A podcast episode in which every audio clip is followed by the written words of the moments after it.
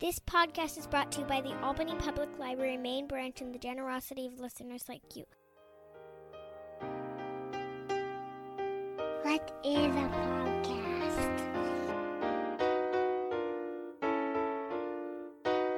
God, Daddy, these people talk as much as you do.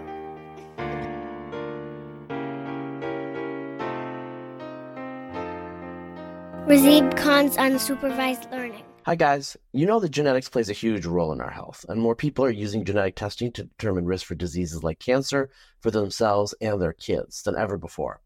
So, I want to tell you about Orchid. It's the only company that does whole genome testing for embryos, testing before your child is born. If you're doing IVF, this is a clear choice now because now you can reduce risk for thousands of single gene disorders, including heritable forms of autism, pediatric cancers, and birth defects. Check them out at orchidhealth.com. Hey, everybody, this is Razib with the Unsupervised Learning Podcast, and I am here today with Chris Rufo, who, uh, like unlike some of my guests, probably does not need much of an introduction. But, uh, you know, I will uh, introduce Chris Rufo a little bit. Um, he has a book out, uh, which is what we're going to mostly be talking about America's Cultural Revolution. I think the title is pretty straightforward, but uh, some of the details uh, within the book might not be as straightforward to some of you out there. So hopefully there will be some knowledge being thrown down. Chris was also a filmmaker uh, many, many years ago. Um, or maybe not that many years ago, but in the scale of his life, probably. Um, and he has also been an activist. And over the last three years, he's really blown up, uh, become a figure, so to speak. Um, whether you think it's positive or negative, uh, you know, Chris has made a difference in the world. I got to say that. And I will say, um, I think, Chris, like we first encountered each other in spring of 2020. Uh, you're just some obscure guy um, dropping into my DMs, asking what was going on, and uh, you know, now here you are. So you never know uh, when you rub up against greatness, right? So, um, yeah, Chris, um, I actually want to ask you really quickly before we start. You were a filmmaker, um, you know, you're the son of attorneys, um, you know, uh, and now you're doing this. Okay, it's a, it's a big difference. So you're you're you have a creative, artistic side, um, and I don't think people think of that all the time. Um, why did you want to go into film? Yeah, I think, you know, looking back and having the benefit of hindsight, I wanted to go into film after college really to get out into the world, to travel. Um, and, and I think, you know, looking back, it's quite possible that I, I, I was not uh, ideally suited to be a film director, but but was uh, uh, was seeing it more as a vehicle for seeing the world. And so in that sense, it was very successful. Um, I got a chance to travel all over the world and spend, you know, a number of years abroad and uh, meet interesting people, get out into the field, like really um, see things from a perspective um, that has been, I think, really beneficial to me now that I've changed over into a new career and uh, and turned to more towards politics, towards writing, towards this activism, um, and other efforts. Well, so you went to Xinjiang, right? Yes. Hey, can you talk about that really quickly? Because that's like yeah, pretty out of out of you know the north. Out of pocket. Yeah. Yeah. I, I, one of the films that I did, I spent a year in Xinjiang province, China. So this is the, you know, very famous uh, Uyghur majority province. Um, I did a documentary there about uh, Uyghurs and Han Chinese, told through the story of this uh, uh, baseball team, which was kind of a novelty. And um, it was really an amazing experience. I got to understand Chinese politics and culture. Um, I got to understand uh, Uyghur Uyghur politics and culture and history, um, and uh, you know it's it's about as far away as you can get. Uh, you know, it, it, and traveling all through the province and, and to the small villages and towns, and so that was a you know kind of an interesting experience. It's formative in one way for me personally, but in another way, it's kind of low utility. Uh, you know, th- th- there's there's not really much uh, to do or to or or to say or to there's not really much market for knowledge about the Uyghurs, um, unfortunately. Well, there wasn't. Um, but there wasn't. You think that there is? Uh, that'd be a, that'd be a good question. I don't know. Well, I mean, I would think, um, you know, I think part of the issue is this is obviously not part of the, you know, and we'll, we'll get to the book obviously, but yeah, uh, you know, over the last five to ten years, I think we've seen a, a change in the American elite in terms of what China is going to be from Chimerica to great power competition. And so, yeah. you know, during the, you know, I'm a little older than you, but during the, um, during the Cold War, there was like a whole you know field of Russian studies and Sovietologists. They knew all sorts of obscure things about yeah. Let's just call it the great enemy, you know. And so if China's going to be the great enemy, um, we got to know all about it. And so I do think that um, having obscure ethnographic knowledge is probably going to be relevant. I mean, who? I mean, you know, who cares that like people in you know Guangdong speak a different dialect than people in Shanghai? Well, you know what? It might be relevant. It might be relevant now. Yeah. Who knows? Uh, all Yeah. these sorts of like little things. You never know what kind of information is going to be relevant. You know, True. I think um I think one thing that people need to realize is, you know, we over optimize sometimes in terms of professional and intellectual um studies and you know, I mean, just like looking at your background, it's, it's a little bit peripatetic, frankly. You know, like you've gone from thing to thing, but look where you are now. And um maybe you wouldn't be here if you hadn't sampled uh, you know, different, you know, just kind of like things in life. You know, like maybe you would be a CPA somewhere. Maybe I mean, maybe the Chris Rufo, who's a CPA, would be, uh, you know, living on Mercer Island and doing very well for himself. Maybe ma- making a, a difference in the world. You know, what, you know what I'm trying to say? Yeah, no, absolutely. Yeah, I think that it's one of those things I think is quite interesting. You look back at your you're, you're living your life in the present, and sometimes the answers are, aren't always there. And then you look back at your life, and some of those experiences or desires or um, uh, you know d- directions that didn't make sense at the time start to cohere into something. And so, um, you know, I think yeah, you get a little bit older. You, you spend your twenties, you know, experimenting, pushing, working you know, failing, uh, succeeding, you know, fighting. I mean, uh, there's there's all sorts of drama in that stage of life, and I think that um, you know now that it's started to stabilize, I, I just turned 39, uh, you know, a couple days ago, and uh, starting to stabilize and starting to make a little bit more sense. And I think that perhaps one area that, that's been helpful, and even in writing this book, is that so many conservatives are logical, um, uh, mathematical, empirical. They're structuring you know syllogistic arguments. They're they're thinking then in, in in kind of dry intellectual terms. And um, what i tried to bring to uh, the to the book and to all my work is a sense of drama conflict aesthetics um, telling a story kind of building out a narrative and i think that uh, in, in some ways that as the thing has helped distinguish what i'm doing now Yeah, so I'm gonna say, uh, you know, uh, we mentioned this like a little bit before we started recording. Um, you know, the topic, uh, you know, these left wing intellectual movements and revolutionaries, a long march through the institutions. And this, uh, you know, you're you're surfacing it right now. It's becoming a thing, um, and you've been talking about it for the last year or so. Uh, I, I'm broadly familiar with it. I've read about critical theory and its intellectual history, you know, and all that stuff. Uh, so uh, there were there was some color in here that I didn't know, but in general, I knew the general outline. But a lot of people are going to be surprised by this, you know. But you know, we forget really quickly. Um, in the late 2000s, after 2008, in particular, there was a whole period of interest in Saul Alinsky and all of these left wing radical movements that a lot of right wingers actually took an interest in. A lot of the Mhm. activism uh, was driven by let us learn from the left. And it's interesting how you're talking about it again. And, you know, I mean, your career, your prominence illustrates that there's a need for this. And somehow that faded again. Um, and it was forgotten so quickly. So it's interesting. And, you know, as you're um, talking about this and as I'm reading your book, um, it, I do think in a way, um, yes, you are, you're learning from what you've learned in terms of how they move through the institutions, how they use narrative, story, uh, drama, uh, dramatic effect, uh, rhetorical exaggeration, uh, just all, all you are using uh, the master's tools, you know, to go at the master's house, so to speak. I mean, that's what I was thinking as I was reading it. I'm just like, I can tell, I can tell, like reading this that uh, that you you're learning, you learned yourself, you know, in terms of you're like, oh, you know, because I've seen um, as you evolved over the last three years, and you know, um, you're not writing um, dry reports for AEI, you know, because I, I I know what you're talking about in terms of like certain type of like conservative intellectual, you know, like let's talk about the Social Security uh, spend and you know the impending you know fiscal crisis and all that stuff, and that's great and that's necessary. Uh, just like you know, if you're a liberal, you know, Brookings needs to write, uh, you know, one thousand page healthcare white paper that needs to be done. But then you also need kind of the poets. Uh, you need the, you know, kind of like visionaries. Uh, you need the dreamers. Uh, there's all a spectrum, and so I think like that's what you're alluding to here. In terms of your book, um, I know Richard Hanania, Dick Hanania's got a book out, um, kind of on a similar topic. I actually haven't read his book, but so it's more about the legal framework This book is more of a cultural history, wouldn't you say?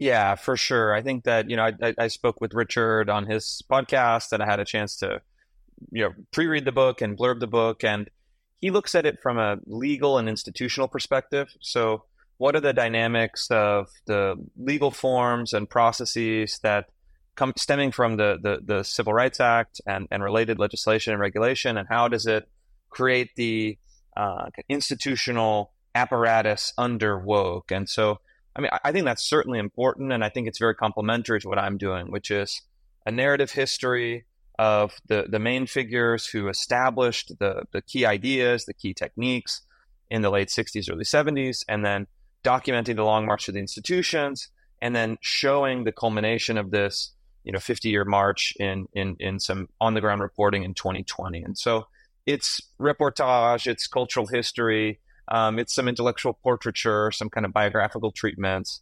Um, and so, what I tried to do is create something of a three dimensional um, picture, uh, a three dimensional story, but also something that you could see, sink your teeth into narratively. Because, look, a lot of people um, are, are, are, are, even, even people who love to read um, cannot get through um, something that doesn't have a, a character, doesn't have you know conflict, doesn't have heroes and villains, doesn't have those basic narrative structures, which I think, you know, I even got criticism from the left. They say, well, Rufo doesn't make any uh, explicit arguments. He doesn't show why these ideas are bad. He doesn't make any uh, strong intellectual rebuttals. And I kind of laughing because saying, well, yeah, I'm telling a story and the the the rebuttal of the uh, the my case is implicit in the narratives, and so I'm showing what these ideas lead to. I'm showing the limitations of these ideas. I'm showing the corruption of the institutions. And so that that is my argument. The argument is implicit, but a lot of, you know, PhD, social science, political theory types, you know, they want me to to rebut point by point the critical theories, which I just think is uh, you know, certainly someone should do it. You know, some have done it, but I think gives you know relatively less value actually than than relatively more. Yeah. Um. So in terms of the book, uh, you know, as you said, it's you know it's got chapters. They're quite focused on uh, you know in, individuals, uh, often like Angela Davis, Herbert Marcuse, et cetera, et cetera. And yeah, it, it is narrative. It's a narrative description. It pulls you along. I will say, as I was reading it, um, one thing that I was feeling was like, okay, when am I going to get to Davis? Like, you could tell that you had a narrative and the narrative had a progression, and that progression kind of matured into the current period, right? Like you were you were starting yeah. kind of like the prologue of the current period, the 1960s, and you were moving. So, I mean, if that was your intent, you did a good job. I think it was it was it was clear. Um, one thing that I would say, you know, I'm a little older than you, but not that much older than you. Uh, but um, you know, our perception of the 60s are, you know, like say Xennial, you know, geriatric millennials, younger Gen X. We don't remember the 60s and early 70s. And one thing that I will say, um, and I get your take on this, people that lived through it, they they have told me, you know, you guys get rose rose tinted, uh, you know, like sepia um, colored perceptions in these like films of Woodstock and stuff like that. I don't want to get into the details. Like I've talked some some of the the darker details of stuff that happened in Woodstock that I was told by, you know, people that were there uh, in in adulthood. Um, and you know, the late '60s and the early '70s, '65 to '75, maybe '68 to '70, whatever. This is the late '70s. Those were, I mean, you know, there's a book I think called Days of Rage.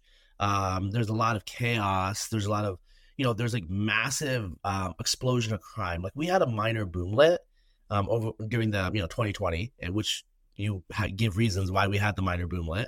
But um, you know, that was nothing compared to the change between say 64 and 70, which is six years. Uh, this is across someone's adolescence, possibly. It went from a very 1950s America to in 1970, the crime rate was crazy. And yeah. so people underwent like these radical, radical changes. And I've talked to people that were, you know, in their 20s or late teens at the period.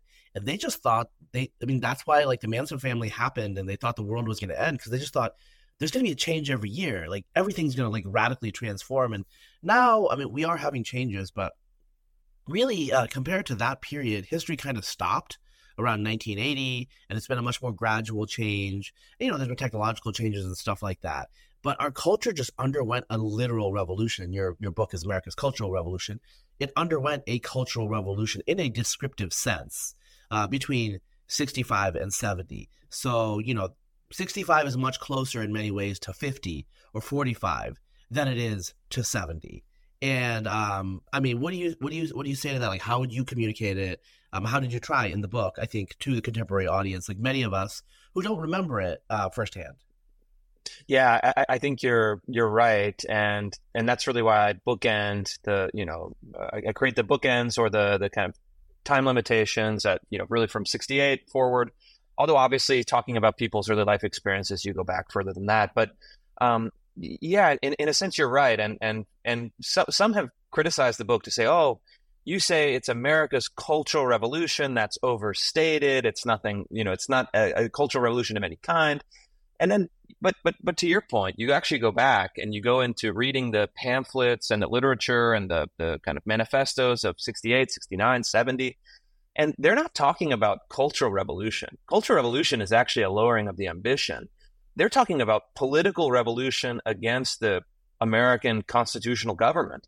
And so they really truly believed at that time. You read Eldridge Cleaver, you read Angela Davis, you read um, uh, a number of other kind of Black Panther parties, Black Liberation Army uh, soldiers.